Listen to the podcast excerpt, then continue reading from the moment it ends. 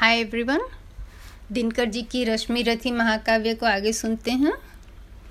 अब आगे दिनकर जी ने ये प्रस्तुत किया है कि युद्ध में किसी ने भी धर्म को नहीं निभाया और सभी विजय की ओर दौड़ने के लिए सभी तरह के पद्धति को काम में लिया और द्रोणाचार्य और कर्ण के होते हुए युद्ध जितना पांडवों के लिए मुश्किल था,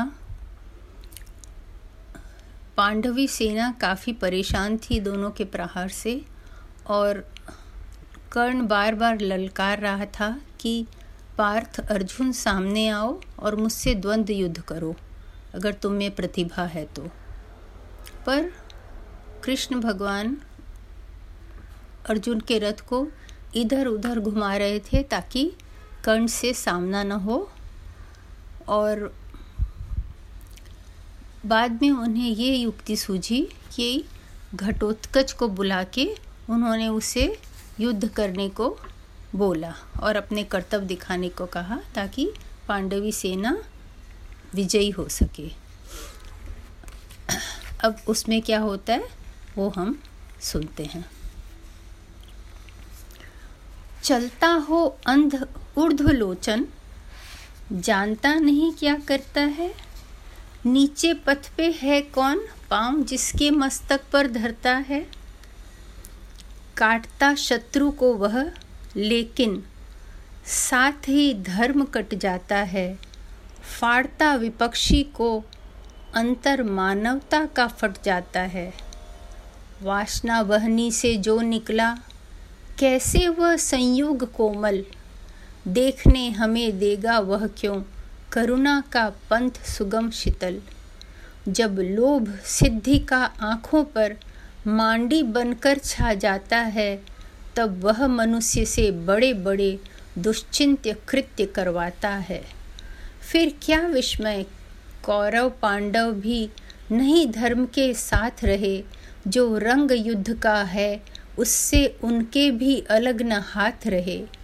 दोनों ने कालिक छुई शीश पर जय का तिलक लगाने को सतपथ से दोनों डिगे दौड़कर विजय बिंदु तक जाने को।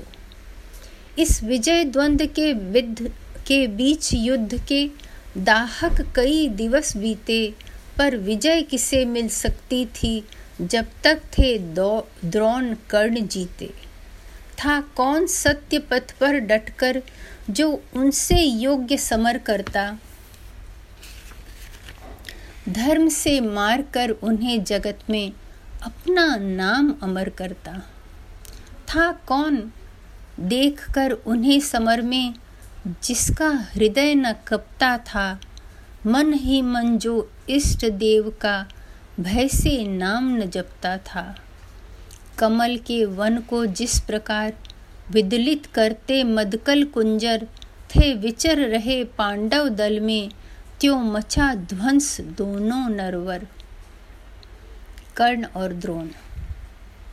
संग्राम बुभुक्षा से पीड़ित, सारे जीवन से छला हुआ राधे पांडवों के ऊपर दारूण अमरस से जला हुआ, इस तरह शत्रु दल पर टूटा जैसे हो दावा नल जये या टूट पड़े हों स्वयं स्वर्ग से उतर मनुज पर कार्तिके। संगठित या कि उनचास मरुत, कर्ण के प्राण में छाए हों या कुपित सूर्य आकाश छोड़ नीचे भूतल पर आए हों, अथवा रन में हो रहा गरज रहा, धनु लिए अचल प्रालेवान या महाकाल बन टूटा हो भू पर ऊपर से गरुतमान वानों पर बान सपक्ष उड़े, हो गया शत्रु दल खंड खंड। जल उठी कर्ण के पौरुष की, काला नलसी ज्वाला प्रचंड। दिग्गज दराज वीरों की भी, छाती प्रहार से उठी हहर। सामने प्रलय को देख गए गजराजों के भी पाँव उखड़। जन जन के जीवन पर कराल दुर्मद कृतांत जब कर्ण हुआ, पांडव सेना का हास देख, केशव का वदन विवर्ण हुआ। सोचने लगे, छूटेंगे क्या? सबके विपन्न आज ही प्राण। सत्य नहीं, सत्य ही नहीं क्या है कोई? इस कुपित प्रलय का समाधान? है कहाँ पार्थ? है कहाँ पार्थ? राधे गरजता था क्षण क्षण। क्यों करता नहीं प्रकट होकर अपने कराल प्रतिभंड से रण? क्या इन्हीं मूलियों से मेरी रन कला निबट रह जाएगी? या किसी वीर पर भी अपना वह चमत्कार दिखलाएगी? हो छिपा जहाँ भी पार्थ सुने, अब हाथ समेटे लेता हूँ सबके समक्ष द्वैरथ रण की मैं उसे चुनौती देता हूँ। हिम्मत हो तो वह बढ़े। व्यूह से निकल जरा सम्मुख आए। दे मुझे जन्म का लाभ और साहस हो तो खुद भी पाए। पर चतुर पार्थ सारथी आज रथ अलग नचाए फिरते थे। कर्ण के स्वाद कर्ण के साथ द्वैरथ रन से शिष्य को बचाए फिरते थे।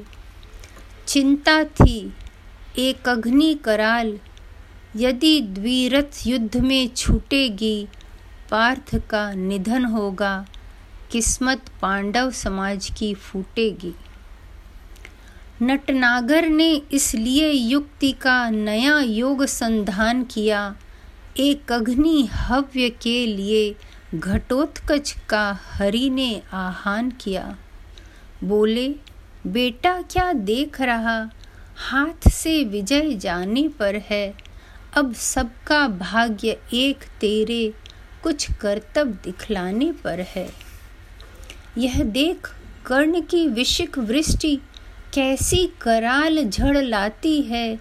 गो के समान पांडव सेना भय विकल भागती जाती है।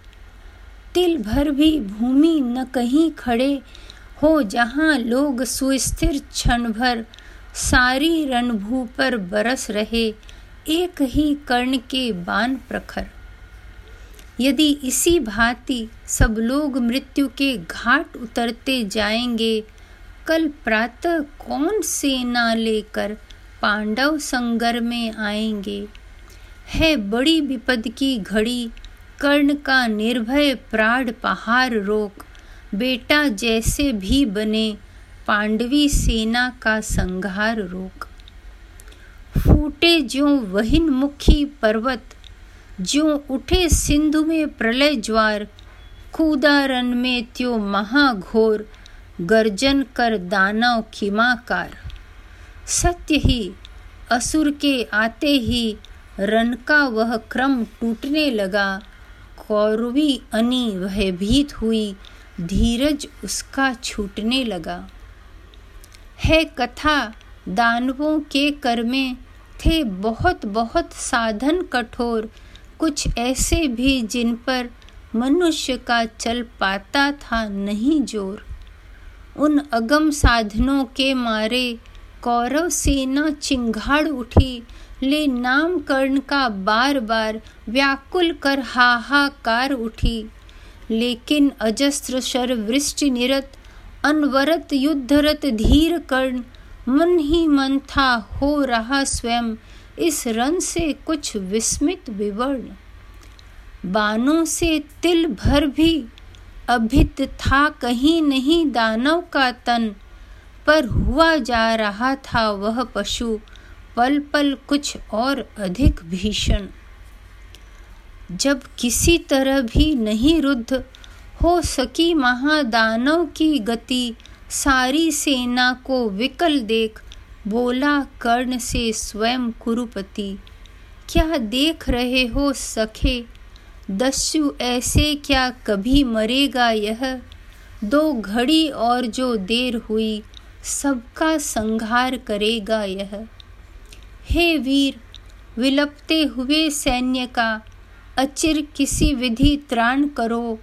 अब नहीं अन्य गति, आँख मूंद एक अग्नि का संधान करो।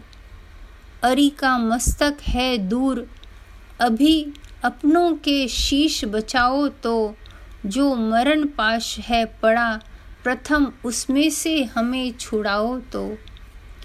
सुन, सहम उठा राधे मित्र की ओर फेर निज चकित नयन, झुक गया विवशता में कुरुपति का अपराधी कातर आनंद।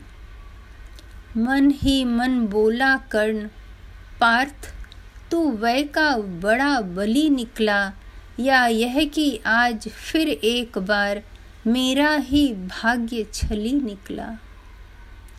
रहता आया था मुदित कर्ण जिसका अजय संबल लेकर था किया प्राप्त, जिसको उसने इंद्र को कवच कुंडल देकर, जिसकी करालता में जय का विश्वास अभय हो पलता था, केवल अर्जुन के लिए जिसे राधे जुगाए फिरता था।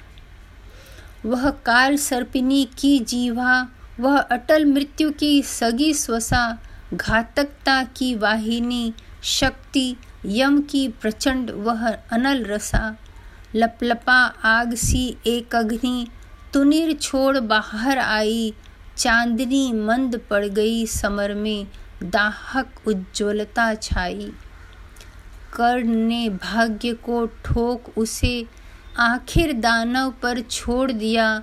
विन्हल हो कुरुपति को विलोक, फिर किसी और मुख मोड़ लिया।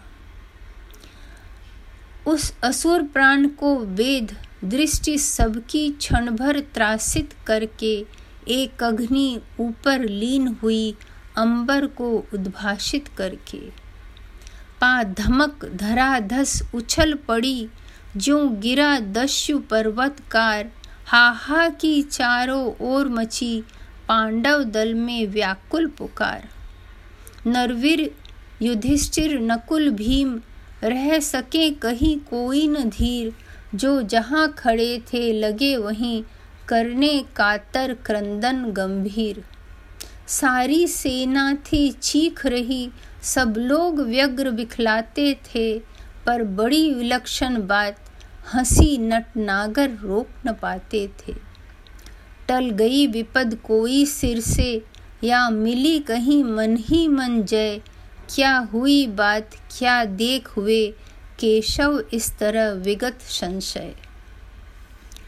लेकिन समर को जीत कर, निज वाहिनी को प्रीत कर, वलयित गयन, गहन गुंजार से, पूजित परम जयकार से, राधे संगर से चला, मन ही कहीं खोया हुआ जय घोष की झंकार से, आगे कहीं सोया हुआ। हारी हुई पांडव चमू में हंस रहे भगवान थे। कर जीत कर भी कर्ण के हारे हुए से प्राण थे। क्या सत्य ही जय के लिए केवल नहीं बल चाहिए? कुछ बुद्धि का भी घात, कुछ छल छद्म कौशल चाहिए?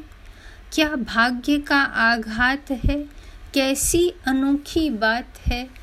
मोती छिपे आते किसी के आंसुओं के तार में, हंसता कहीं अभिशाप ही आनंद के उच्चार में।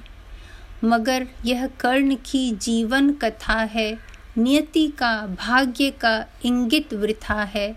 मुसीबत को नहीं जो झेल सकता, निराशा से नहीं जो खेल सकता। पुरुष क्या श्रृंखला को तोड़ करके चले आगे नहीं जो जोड़ करके। आज यही ख़त्म करते हैं। अगली बार सप्तम सर्ग सुनेंगे। आशा आपको अच्छा लगा होगा। धन्यवाद। Bye bye.